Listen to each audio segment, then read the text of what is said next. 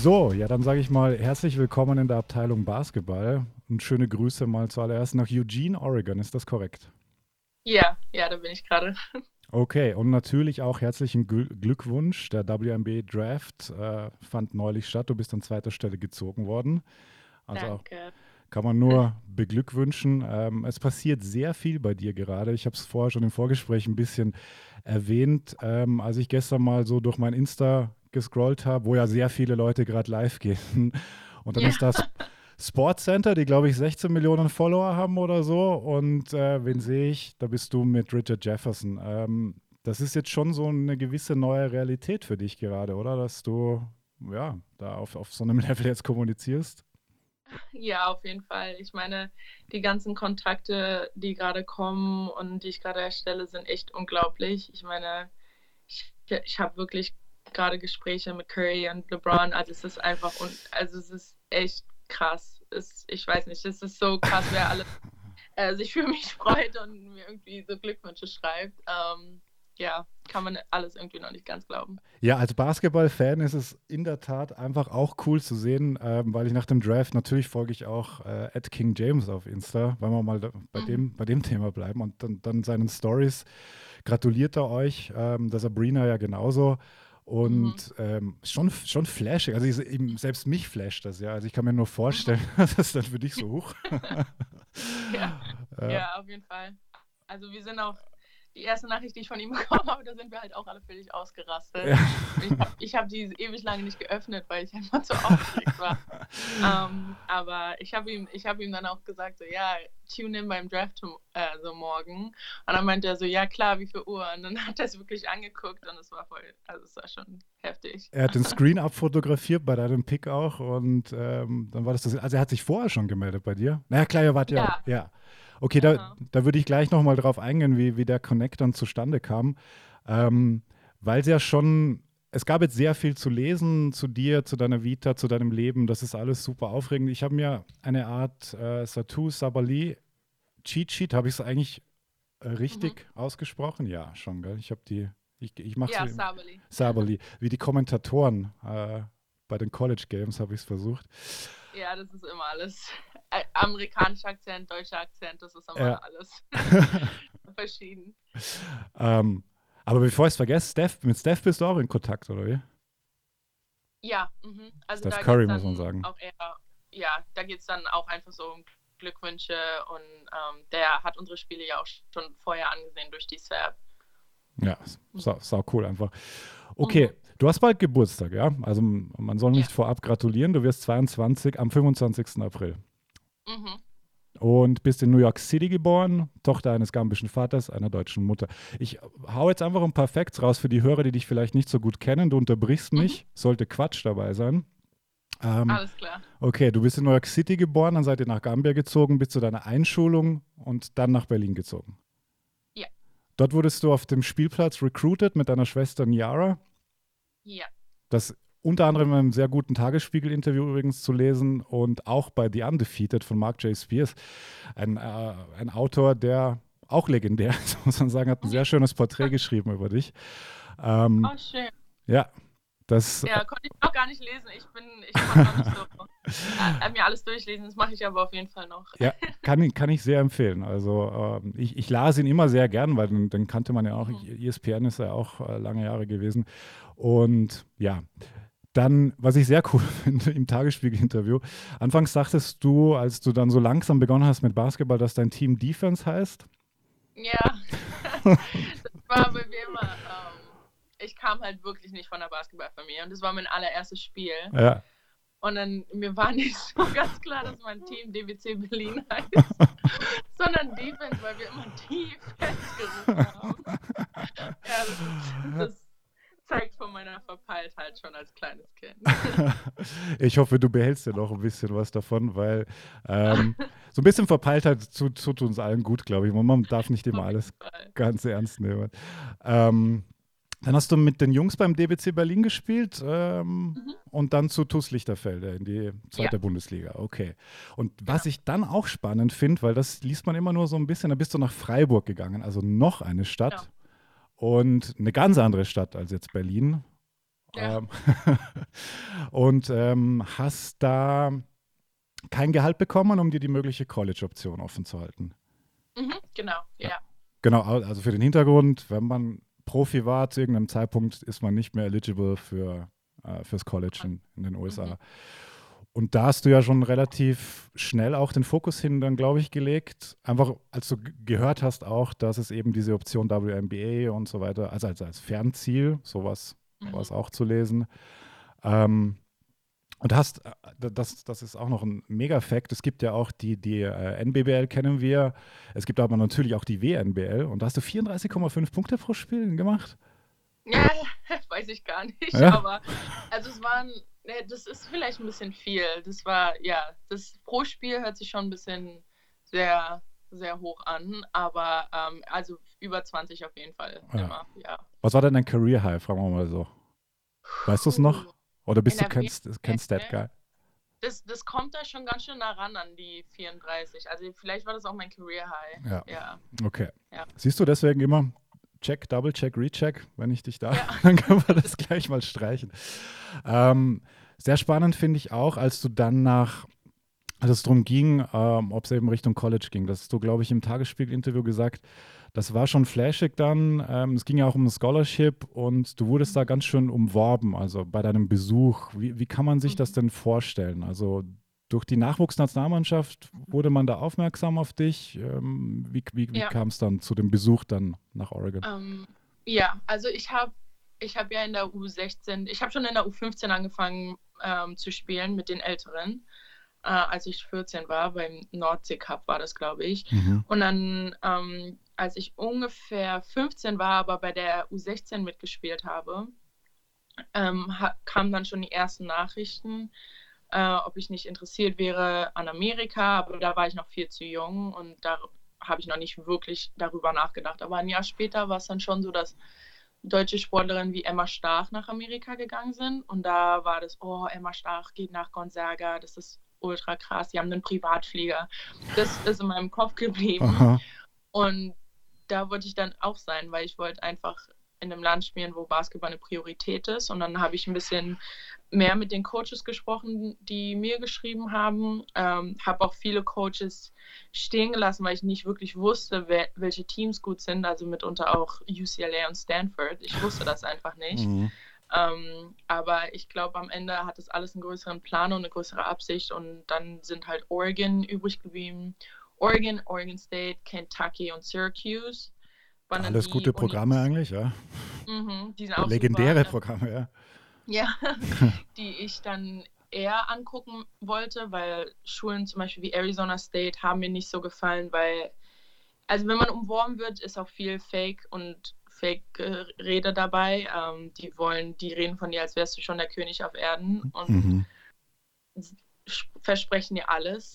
Ähm, und das, das mochte ich immer nie. Also ich bin immer eine ehrliche Person. Ich möchte, dass an mir gearbeitet wird und nicht, dass mir schon versprochen wird, dass ich die Beste auf der Welt bin, mhm. ähm, weil das bin ich einfach nicht. Und dann ähm, habe ich die Visits gemacht. Dann hab, konnte ich nur durch meinen Verein in Deutschland, in Freiburg, durfte ich nur zwei Visits machen ähm, weil ich nicht genug Zeit hatte. Und dann habe ich mich auf Oregon und Oregon State beschlossen, weil ich die Coaches da, dort am meisten mochte. Und mehr die Assistant Coaches. Man redet eigentlich kaum mit den Coaches in Amerika. Ähm, ich habe mit Kelly zum ersten Mal per, also geredet, als ich eigentlich auf meinem Visit war. Und weil ich, ja, und dann auch in der College-Zeit, man hat einfach mehr mit den Assistant Coaches zu tun. Ähm, ja, und dann guckt man sich da alles an, es sieht alles krass aus, weil das ist man aus der, Deutschland nicht ja, gewöhnt. Der Campus ist ja Wahnsinn. Ich habe vorhin ein bisschen die Bilder gesehen, ja. Und mhm. die Halle auch, die Halle natürlich ist auch ja. bekannt, ja. auch nicht schlecht. Ja, also die sieht wirklich aus wie die Mercedes-Benz Arena. Ja. Ähm, ist echt ganz schön krass. Ähm, ja, dann hast du dich für Oregon entschieden, auch ein, eine schöne Gegend. Ja, ich meine, Eugene, äh, hast du auch zu Richard Jefferson gestern gesagt, man kann jetzt nicht so viel machen, wenn jetzt äh, ist ja alles zu. Also da haben wir noch gar nicht drüber gesprochen, was vielleicht auch ganz gut ist, weil man muss nicht immer mhm. über, ja, betrifft uns alle, wir wissen alle, man kann gerade ja. nicht so viel machen. Ähm, aber Oregon selbst gibt ja, gilt ja auch als sehr liberaler Staat. Man, man hört immer, ja. immer gute Sachen über Portland auch. Ähm, Nike wurde gegründet in Eugene lernte ich. Mhm. Ja, mhm. also auch äh, natürlich sehr bekannt dadurch. Ähm, wie, wie, wie ist es denn? Also, wie war denn dein Eindruck dann? Ich meine, du hast dann schon sehr viel gesehen. Ähm, ist es trotzdem noch ein Kulturschock oder war es dann so, wie du erwartet hast? Es war schon ein Kulturschock, also nicht so, wie ich erwartet habe. Ähm, es war alles größer, als man irgendwie denkt. Ähm, die, die Trainingsfacilities sind halt wirklich unglaublich. Also du hast alles von Normatec zu ähm, Hot Tubs, ähm, Kältebecken, ist alles da und du hast halt immer, du hast immer einen Zugang zu der Halle. Ähm, also bis 11 Uhr abends hatten wir nun Zugang, aber auf anderen Unis hat man 24 Stunden Access. Ähm, und dann, ich weiß nicht, also wir haben Training Table, wir haben einen eigenen Chef gehabt, wir sind zu jedem Spiel geflogen. Also es sind so kleine Sachen, die ich jetzt als normal empfinde, aber was halt wirklich einfach nicht normal ist ähm, für Europäer. Ich meine, es ist echt richtig cool. Frühstück haben wir immer bekommen. Also wir wurden gefüttert, gefüttert, gefüttert. Krafttraining dreimal die Woche, da wird man halt auch baff. Mein erstes Jahr, das war ein Schock für mich, wie viel Gewicht ich zugenommen habe. Ähm, aber es war gutes Gewicht. Also ja, es war Ma schon. Ma Muscle, Muscle Gain. Mhm. Ja, Massephase. Ne, Muscle, Muscle meine ich im Sinne von Muskel. Ja, ja. ähm, und es gab ja schon, äh, Sabrina UNESCO war ja schon da. Also ähm, mhm. ja, mit die beste College-Spielerin, glaube ich, die es je gab. Ja. Und äh, ja an ihrer Seite zu spielen oder wahrscheinlich auch Teil der Entscheidung dann, weil äh, mit so einer Spielerin im Team zu sein, dann äh, ist ja auch jetzt, mhm. also muss dir liegen, sage ich mal so. Also muss dir auch liegen, mhm. wenn, du, wenn du jetzt sagst, okay, irgendwann will ich das Team übernehmen. Wenn wir eben Jordan gesehen haben, beispielsweise jetzt in den ersten zwei Teilen, der wollte halt immer sein Team haben, beispielsweise, aber jeder ist, mhm. ähm, wie, wie, wie, wie hat das, inwiefern hat das deine Entscheidung beeinflusst? Mhm. Äh, ich kann sie gar nicht. Ich wusste nicht, dass sie so krass ist. Mhm. Ähm, also in meiner Entscheidung hat das nicht wirklich viel bewirkt, weil ich dachte, also ich dachte halt, sie ist eine ganz normale Spielerin. Ähm, also ich wusste schon, dass sie gut ist und ich wusste auch, dass der ja, ja, also sie und Ruthie sehr gut sein werden. Ähm, aber ja, mir war jetzt nicht bewusst, dass sie wirklich so eine Spielerin ist. Aber es war richtig cool, mit ihr zusammen zu spielen. Ich meine, sie ist lustig, ähm, sie ist ein guter Teammate. Aber sie, sie hat halt, na klar, sie hat halt auch diese Charakterzüge von, ähm, von einem, in Anführungsstrichen, gemeinen Leader, mhm. ähm, weil klar, also sie, sie beschwert sich dann auch, so sie beschimpft auch Leute im Training, aber also ich mache halt auch das Gleiche und wenn man, man muss halt damit klarkommen. Ich meine, man kommt auch wirklich nicht weit, wenn man dann sich die ganze Zeit nur beschwert, aber für mich war es so, ich habe einfach klar gemacht, dass sie nicht so mit mir reden kann. Also wir hatten da am Anfang, ganz am Anfang, klar, das sind einfach zwei Lieder, die aufeinander crashen, mhm. ähm, hatten wir eine Unterhaltung und dann war es auch gut. Ich meine, wenn sie einen respektiert, dann ist alles super, aber man muss auf jeden Fall, man muss auf jeden Fall tough sein hier in Amerika und ähm, wenn man es nicht ist, dann wird man, dann wird man es auch nicht schaffen, aber dann schafft man es auch nicht in den professionellen Bereich. Man muss tough sein, man muss tough im Training sein, man darf sich nicht unterkriegen lassen, auch als Rookie. Das fand ich zum Beispiel in der ähm, Doc Documentary richtig komisch, weil der Pöbel also dann so gehauen wurde. Ja, ja, ist Charles Oakley. Ja, ja. Am Anfang. Ja. aber ähm, ja, also da würde ich auf jeden Fall kämpfen, aber ähm, ist halt einfach so. Man, als, Rookie, als Rookie wird man ein bisschen runtergemacht und man muss einfach eine harte Schale bilden. Aber ja, man muss halt auch das Positive sehen. Ne? Also man lernt halt auch super viel und es, ist, es macht halt auch Spaß. Ja. Ja, ich glaube, mhm. die NBA-Rookies machen da noch was ganz anderes mit. Also das ist schon, diese Rookie-Kultur ist schon heftig, machen wir beim. Heftig, ja, ja, auf jeden Fall. Aber so mit, mit physischer Gewalt on tape, das war, war auch für mich neu so, okay, pinker Rucksack rumtragen, ganzes Jahr, Donuts holen, vier Uhr nachts und so, okay, das hat man alles schon gehört, aber dass er während, ja. während eines Interviews immer eine gibt, Michael Jordan, ist schon, naja. Ja. Zurück zum Sportlichen, ihr wart ja auch super erfolgreich, jetzt gab es dieses Jahr leider kein Tournament, ihr wart zweimal Elite Eight, einmal Final Four, wenn ich es richtig im Kopf habe. Mhm. Ähm, und jetzt gab es dieses verdammte Tournament nicht. Es gab so vieles nicht. Auch das wollen wir jetzt nicht zu breit austreten. Es gab aber noch ein Highlight. Ähm, Im November war es, glaube ich, gegen mhm. die Nationalmannschaft, gegen die amerikanische Nationalmannschaft. Da habt ihr gewonnen. Du hast 25 Punkte gescored. Du hast Klatsch performt, muss man auch sagen. Also wirklich Back-to-Back-Dreier, alles dabei. Über dein Spiel sprechen wir gerne auch gleich. Aber ich meine, US Women's National Basketball Team, das ist ja einfach ein Brand auch. Und yeah. die waren da auf ihrer College-Tour. Und klar, die haben viele Spiele gemacht und alles, aber trotzdem, erzähl mal, also das, als, als Sportlerin, das muss ja unfassbar sein. ja, das war auch unfassbar. Ähm, für mich war das echt krass, weil, also wir waren, also wir haben halt am Morgen noch trainiert. Und Ach, heftig. Okay. wir durften mit den reden ein bisschen. Und dann war es halt schon richtig krass, weil dann war halt so, ja, wollt ihr denen eine Frage stellen? Und jeder von uns war halt leise. So, hm. wir, konnten, wir waren alle voll aufgeregt, die kennenzulernen. Ähm, dann hat das Spiel begonnen und wir sind wirklich ins Spiel reingegangen. Wir wollen nicht mit mehr als zehn Punkten verlieren. Das war unser Ziel, das haben wir uns gesetzt. Und dann im Laufe des Spiels, im dritten Viertel war das irgendwann, weil in der Halbzeit haben wir noch davon geredet, ey Leute, so keep up, keep up, weil die werden auf jeden Fall kommen und mhm. stärker sein. Und dann im dritten Viertel kamen wir mal zusammen und waren so, ey, guys, we can win this game. Und dann irgendwie hat es bei uns eingeklickt und wir haben nur noch so eine Winner-Mentality gehabt und nicht mehr verlieren. Ähm, ich glaube, am Ende wären wir wirklich sauer geworden. Hätten wir verloren. Und dann, ja, haben wir, haben wir das gewonnen. Es war halt echt wie so in so einem Tunnel. Ich habe es nie wirklich verarbeitet, weil den Morgen danach, also am Abend waren wir dann halt alle noch raus und so. Und am Morgen danach bin ich ja schon nach Deutschland geflogen zu meiner Nationalmannschaft. Mhm. Und deswegen habe ich das Spiel wie nicht wirklich verarbeiten können. Äh, ja. Heftig, viele Eindrücke dann. Ähm, mhm. Ja, das ist schon, also ich habe mir die Highlights dann auch nochmal angeschaut. Ähm, das mhm. geht schon runter wie Öl wahrscheinlich. Ähm, ja. wenn, wenn man sich, da gibt es da gibt's ein paar gute Highlights.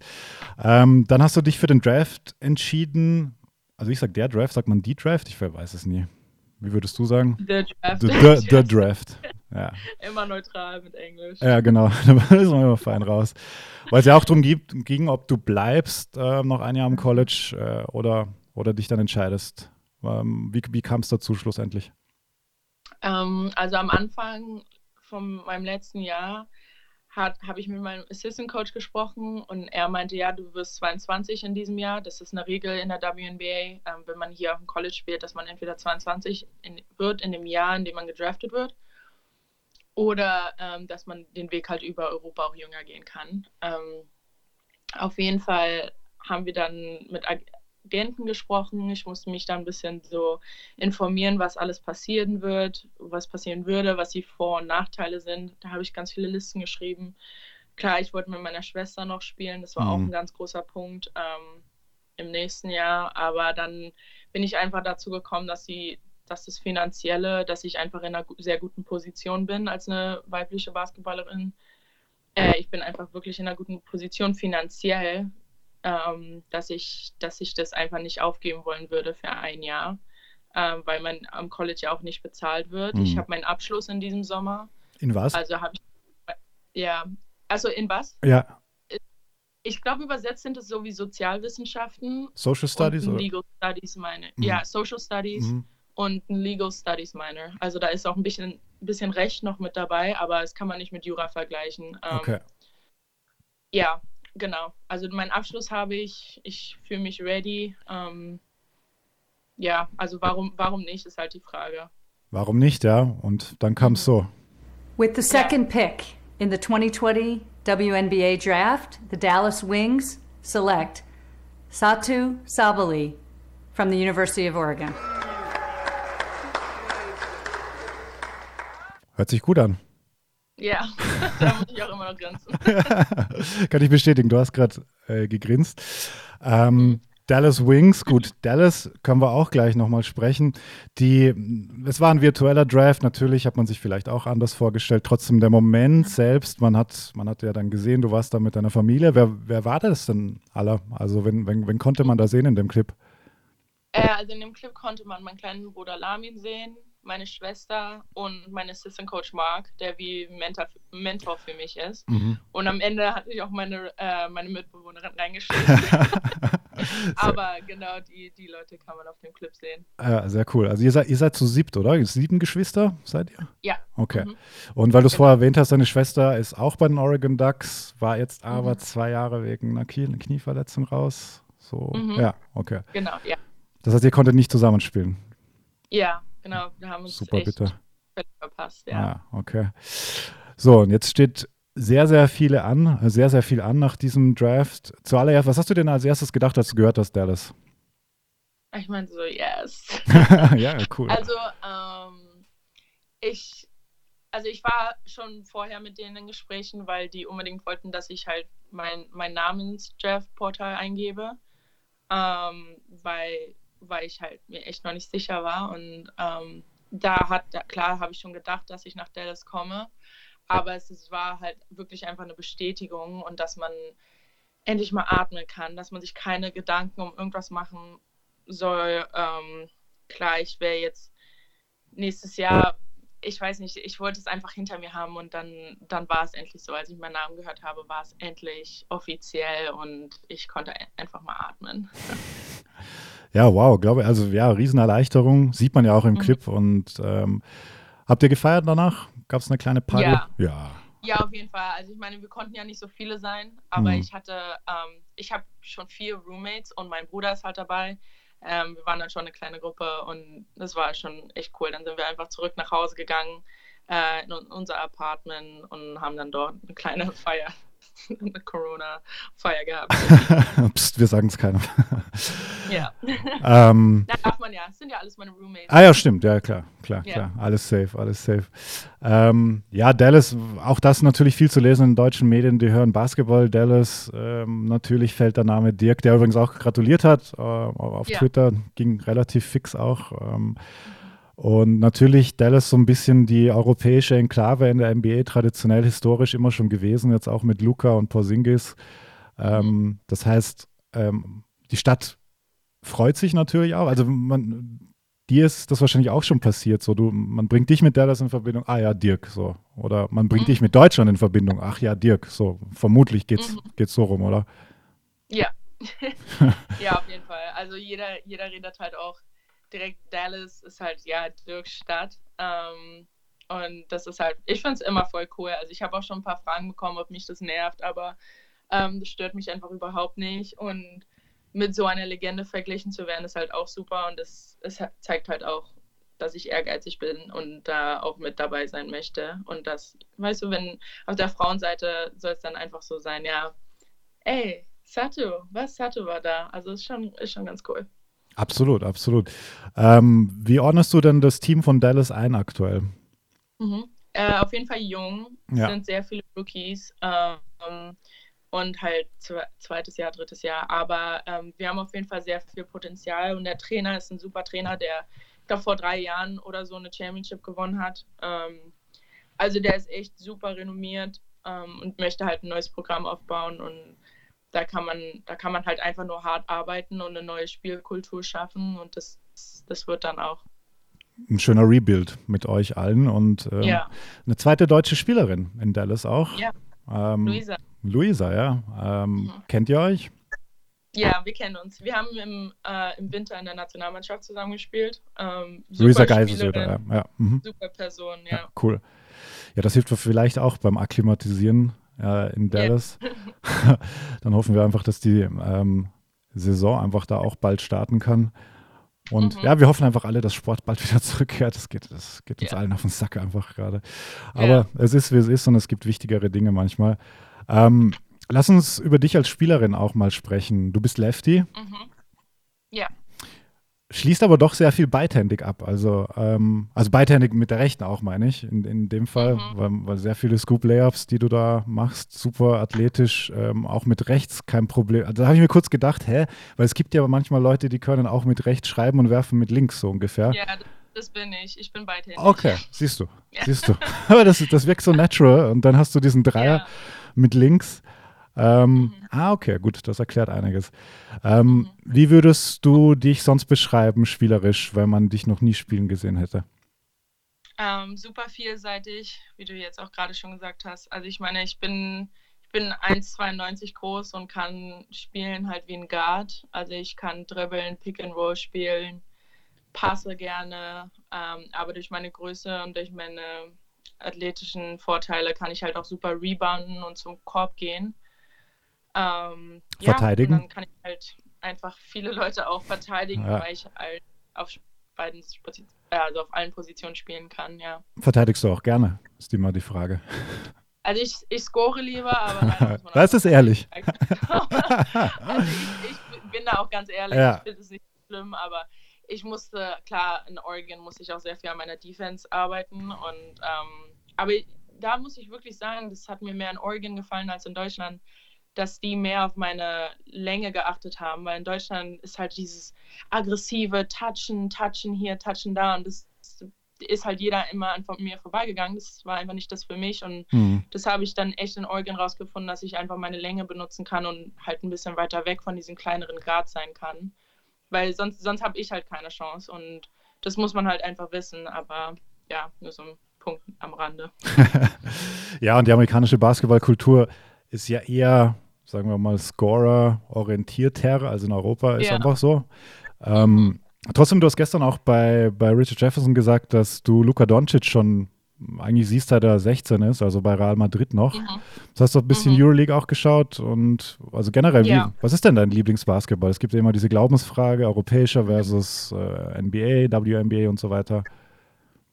Ähm, das ist wirklich, das ist wirklich beide. Ich mag beide Spielarten, weil ich liebe Euroleague, weil es da ein bisschen, es ist halt aggressiver mhm. und es ist auch ich weiß nicht, es kommt mir halt ein bisschen schneller vor, weil man mehr Setplays läuft und man hat weniger Chancen zu scoren, sage ich mal so. Ja. In, Amerika ist, ist alles viel athletischer, viel schneller und man muss viel mehr mit seinem Körper machen.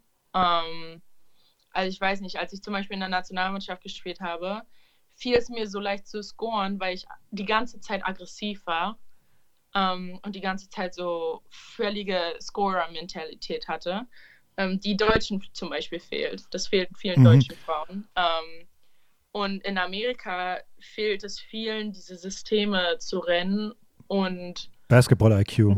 Spielen. Pick and Rolls, ja, Pick and Rolls sind da ganz groß, ähm, weil man das nicht so von klein auf lernt, weil man durch seine athletische Dominanz immer dominieren kann.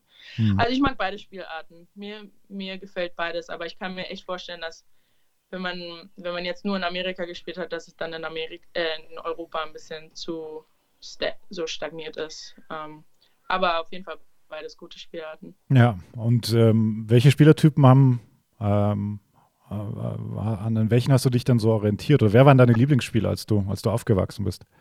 Mhm. Ja, Lieblingsspieler waren immer, immer Männer. Derrick Rose, ähm, weil ah. ich auch immer nur Männer kannte.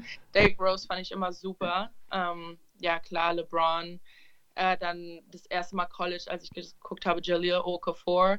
Uh, Aber dann. Tragisch, ähm, fast tragisch. Yeah, ja, mhm. auf jeden Fall. Ja. Ähm, aber dann, als ich älter geworden bin, habe ich halt auch Frauenbasketball immer mehr geliebt, weil ich das das erste Mal sehen konnte und mich halt auch mit denen identifizieren konnte. Ich, ich meine, ich springe nicht hoch über zwei Leute und danke. Das ist einfach nicht, das ist einfach ein Fakt. Und dann habe ich mir Leute wie Candice Parker und Maya Moore angeguckt die ganze Zeit und wie die sich aufposten, wie die scoren.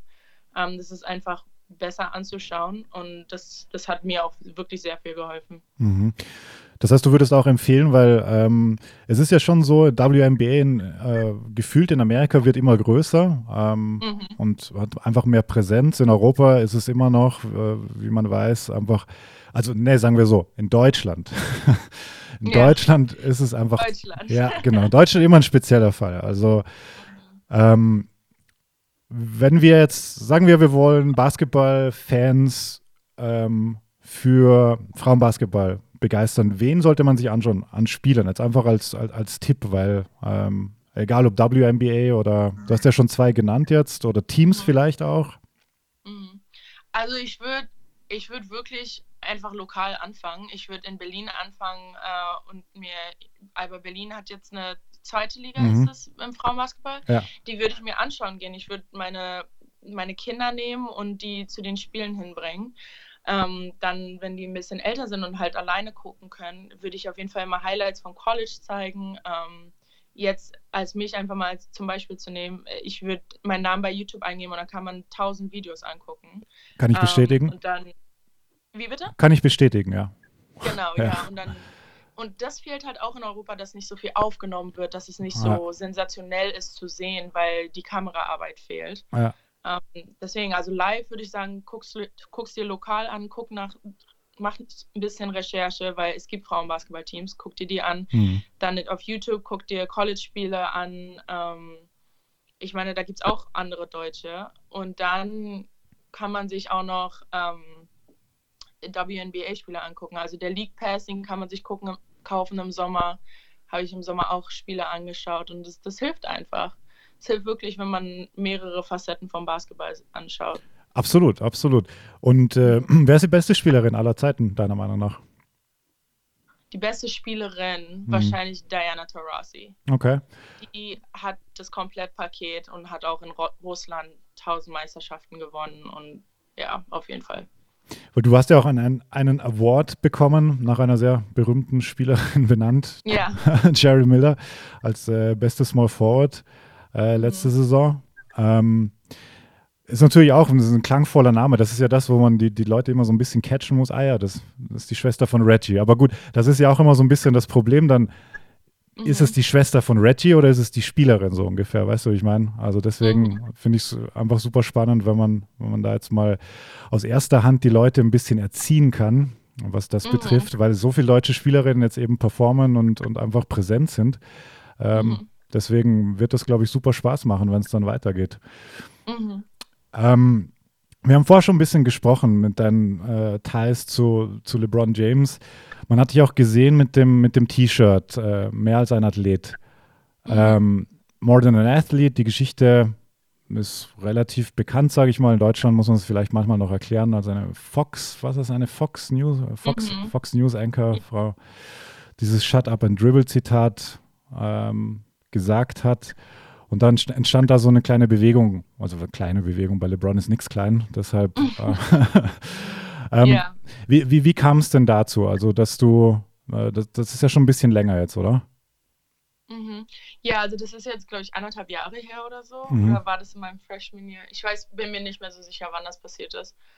Aber ähm, ich kann mich halt genau noch erinnern, wie ich mich gefühlt habe, als ich das dann gesehen habe. Und ich glaube, seine Antwort war einfach perfekt. Das war die mhm. perfekte ähm, Medienkampagne für ihn und es war wirklich einfach perfekt, wie es gehandelt hat. Er hat dann More Than an Athlete draus gemacht mit Uninterrupted. Mhm. Das ist eine Plattform, auf der sich Athleten äußern können äh, über alles und ähm, halt über mehr als Sport. Die wollen auch als etwas mehr als nur ein Athlet gesehen werden. Äh, und ich habe auch schon so viele, weil ich bin, ich äußere mich sehr oft sozial kritisch ähm, rassistische Ideologien, also hasse ich komplett. Ich poste alles auf Instagram, bin auch sehr offen darüber und da kriegt man auch oft Nachrichten, ja, ähm, Yukon hat das nicht gemacht und deswegen gewinnen die alle Meisterschaften, sowas halt, ne? So. Okay. Also es gibt einfach dumme Kommentare, aber das soll einen nicht abkriegen. Und dann finde ich es halt echt cool, dass ich jetzt mit denen zusammenarbeiten kann, diesen Hoodie entworfen konnte. Ähm, also ich habe den halt mitdesignt mit denen die Stoffe ausgesucht und da wird also der Hoodie, der dann auch auf, auf den Markt geht, der wird noch ein paar kleinere Details haben. Cool, also mit, mit, dem, mit dem deutschen Spruch drauf ja. sozusagen. Ja, genau. Also das ist also dein Ding, mehr als ein mhm. Athlet, mhm. ja. Sau cool. Ja, also es wird echt richtig cool, ich freue mich drauf und das ist echt eine coole Zusammenarbeit und da, ich glaube, das verbindet halt mich und LeBron und dadurch hat er es irgendwie cool gefunden. Ja. wann, wann kommt der Hoodie denn? Äh, das wird wahrscheinlich im Mai rauskommen. Okay. Sehr cool. Du hast auch irgendwann gesagt, ich glaube, das war auch bei Mark J. Spears, ähm, das passt einfach auch so gut zu dir, weil du eben mehr sein willst als eine Athletin. Ähm, dass du eben interessiert bist an mehr als Basketball, an, an äh, jeglicher Kultur, auch durch deinen Hintergrund natürlich. Und ähm, da war auch die Erzählung, als ihr mal das ähm, äh, in einem Museum wart mit Muhammad Ali Ausstellung und äh, mhm. Ah ja, das war in Kentucky, ja. In Kentucky mhm. war das, okay.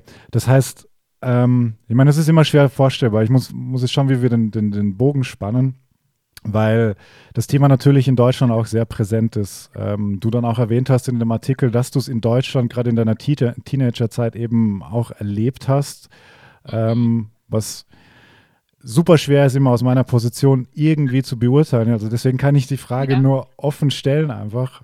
Ähm, ja, klar, klar, ja, immer. Ja. Weil, weil ich es halt so gut finde, dass dann, das ist einfach legit dann. Du ja. weißt, du weißt, wie ich meine. Ähm, ja. Wie, wie, wie kann man sich das vorstellen? Du bist Teenagerin, du bist in Berlin. Berlin ist eine fucking Weltstadt. Ähm, da sind so viele Kulturen präsent und trotzdem erlebst du Alltagsrassismus? Ja, also Alltagsrassismus, also jeden Tag habe ich es jetzt nicht erlebt, auf jeden Fall. Aber es kommt dann äh, die Frage, die Frage, die mich am meisten nervt, ist, ah ja, woher kommst du? Ich so, ja, aus Berlin. Nee, mhm. woher kommst du wirklich? Es wird immer wieder darauf angespielt, dass du keine Deutsche bist, dass du nicht als Deutsch angesehen wirst. Ähm, man möchte immer das andere wissen.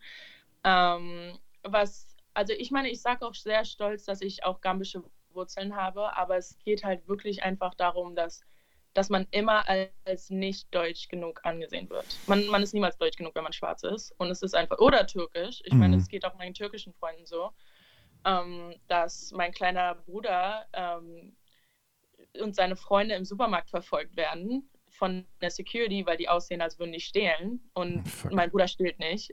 ist einfach so.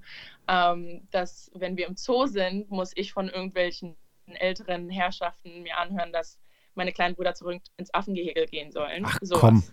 Ja, also das gibt alles. Das gibt's alles. Oder dass Leute meine Haare anfassen, einfach so, weil es sich so flauschig anfühlt. Oh, das sieht ja so schön aus. Das macht man nicht. Das macht man nicht. Ich würde niemals einer blonden Frau in die Haare fassen. Ist einfach so.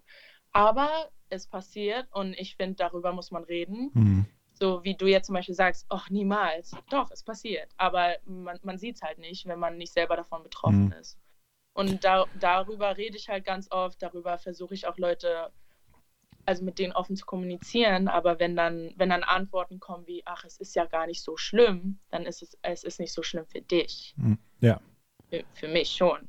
Aber wie gesagt, also man muss einfach darüber reden. Mein Vater, der Afrikaner ist, der hat auch schon so oft Rassismus erlebt in Deutschland von der Polizei.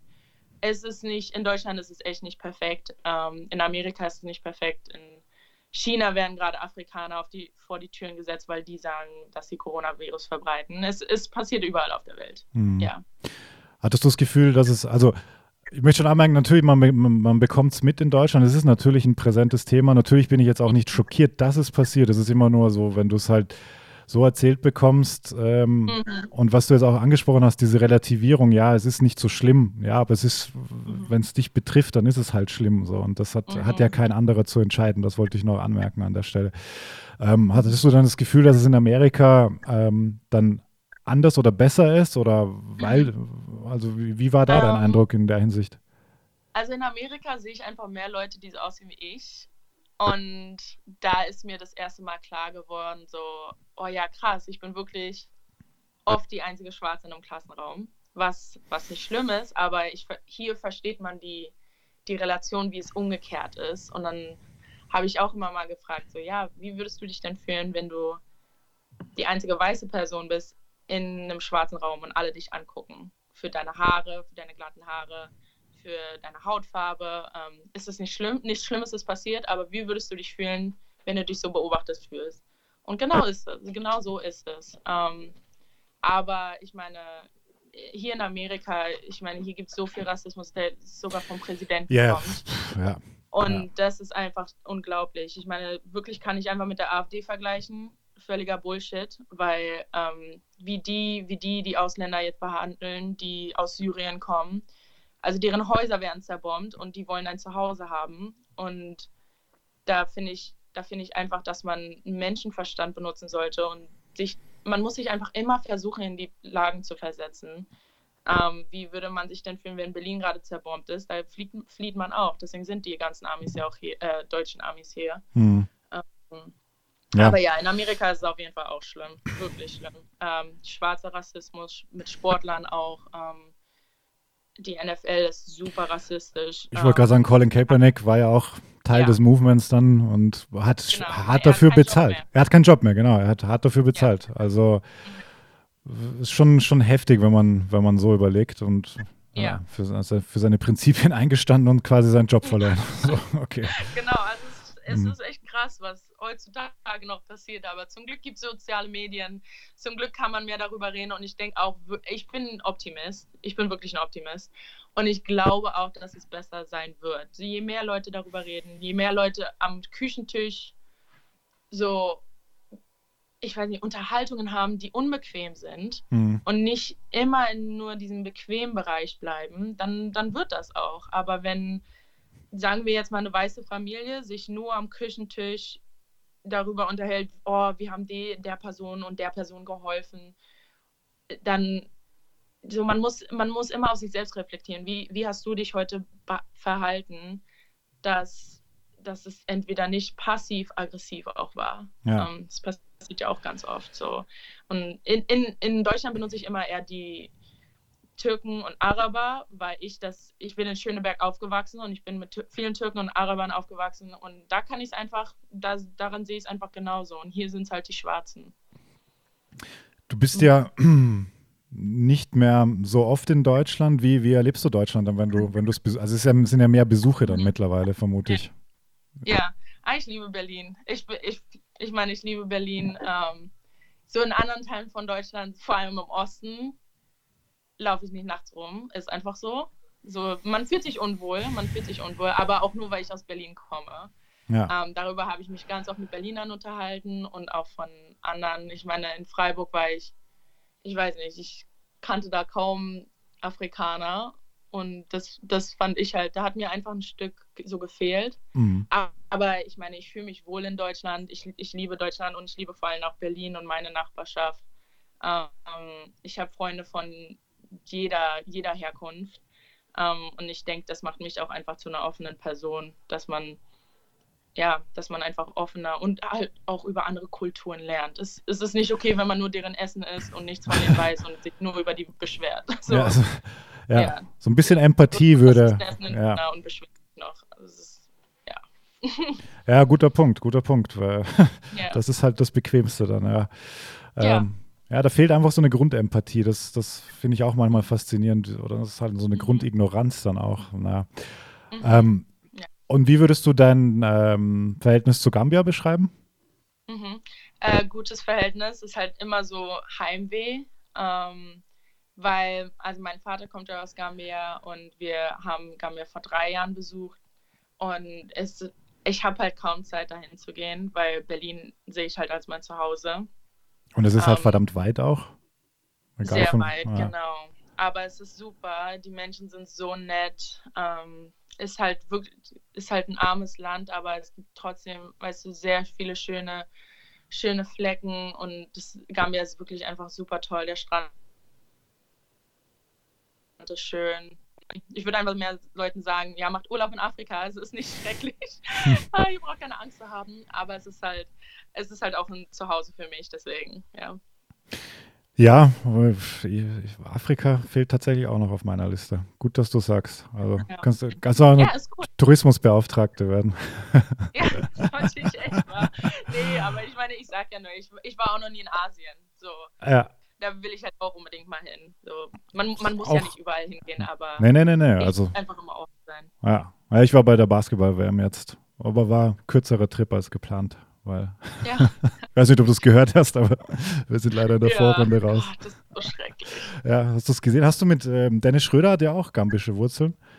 Mhm. Habt ihr Kontakt oder kennt ihr euch schon? Ja, mhm. ja. ja. wir hatten jetzt Kontakt in diesem Jahr ähm, nach dem äh, Nike-Event in Berlin. Ähm, ja, ist, ist natürlich richtig cool, ähm, jemanden zu kennen, der auch gambische Wurzeln hat, weil das Land super klein ist. Aber es gibt echt viele Gambier äh, in Deutschland und das ist, das, ich finde das immer cool, wenn, wenn man halt irgendeine Gemeinsamkeit hat in einer Sportart, wo man halt immer die Minderheit ist. Ja. Aber ähm, ja, ist ganz cool. Also ich gefällt mir auf jeden Fall und super Spieler. Ähm, Extrem guter ja. Spieler. Sehr guter Spieler. Ja, wow, das ist so schnell in echt. Ich habe ihn so oft in echt dann spielen sehen. So, pff, wow, das ist, äh, ja. macht richtig Laune. Okay, ähm, was habe ich hier noch stehen? Also ich hoffe, der, äh, du musst auch sagen, wenn du, wenn du wieder los musst. Mhm. Ja, in zehn Minuten. In zwölf Minuten habe ich mein nächstes Interview. Ach komm, ach komm, dann solltest, ja. dann solltest du auch noch durchschnaufen können. Dann lass uns abschließen, komm auch noch einmal über die Jordan-Doku sprechen. Ich weiß, du hast sie gesehen. Ja. Was ist, oder sagen wir mal so, was war, ähm, was ist das, was dir am meisten in Erinnerung geblieben ist? ähm, seine Mentalität gewinnen zu wollen. Ja. Ähm, die die sehe ich einfach in mir. da, da würde ich wirklich einfach Leute sagen, ja, passt drauf auf, wie er da redet und wie man einfach als Leader, also wirklich kommunizieren muss. Man, man muss so eine Dominanz haben und man muss, es ist halt nicht immer nur nett, man hört sich völlig bescheuert an, wenn man das so sagt und völlig gemein, aber es ist so. Und viele, das, das weiß ich noch von früher, als ich von den Jungs kam und dann zu den Mädchen kam, war das halt so, boah, übertreib doch nicht. Aber man, man muss immer übertreiben, man muss immer hart arbeiten, man muss, man muss im Spiel einfach über, übertreiben und immer One-on-One -on -one spielen. Den Mädels würde ich sagen, ja, spielt mehr One-on-One -on -One und zockt ein bisschen mehr. Ah ja, guter den, Punkt, ja. Ja, ja und ja. den Typen würde ich sagen, lass die Mädels mitspielen. Ja. Ähm, aber ja, das, das wäre so mein Punkt zu der Doku, dass seine Mentalität einfach echt krass ist. Ja, ja. ja Wahnsinn, gerade in diesen jungen Jahren. Also da als Rookie ins Team genau. kommt und mhm. nach zwei Wochen alle Bescheid wissen, okay, das ist, das ist jetzt ja, der neue so Mann. Der Hustle, das ist schon krass, ja. ja absolut. Satu, ich sage vielen, vielen Dank. Ähm, Danke. Wir harren jetzt einfach mal der Dinge, gehen davon aus, dass wir bald wieder Sport haben können und dann können wir nochmal ein Update machen, wie es so gelaufen ist. Sehr gerne. Die erste Zeit. Ja, würde, würde mich sehr freuen. Ich wünsche dir nur, nur das Beste, gesund bleiben mhm. ähm, und eine gute Zeit. Du bleibst jetzt in Oregon, ja? Also du, ja, also ja. ich bleibe jetzt ein bisschen noch in Oregon, solange ich noch keine Trainingsmöglichkeiten in Dallas habe. Mhm. Ähm, und dann gehe ich halt dorthin, wenn, sobald ich trainieren kann. Okay, alles klar. Dann alles, alles Gute und Dankeschön. hat mich sehr gefreut. Vielen Dank. Grüße aus Deutschland und Grüße zurück. Vielen Dank. Ich Mach es gut. Alles klar, ich richte es aus. Wir richten es ja. aus. Okay, cool. Mach's gut. gut. Ciao. Ciao. Ciao.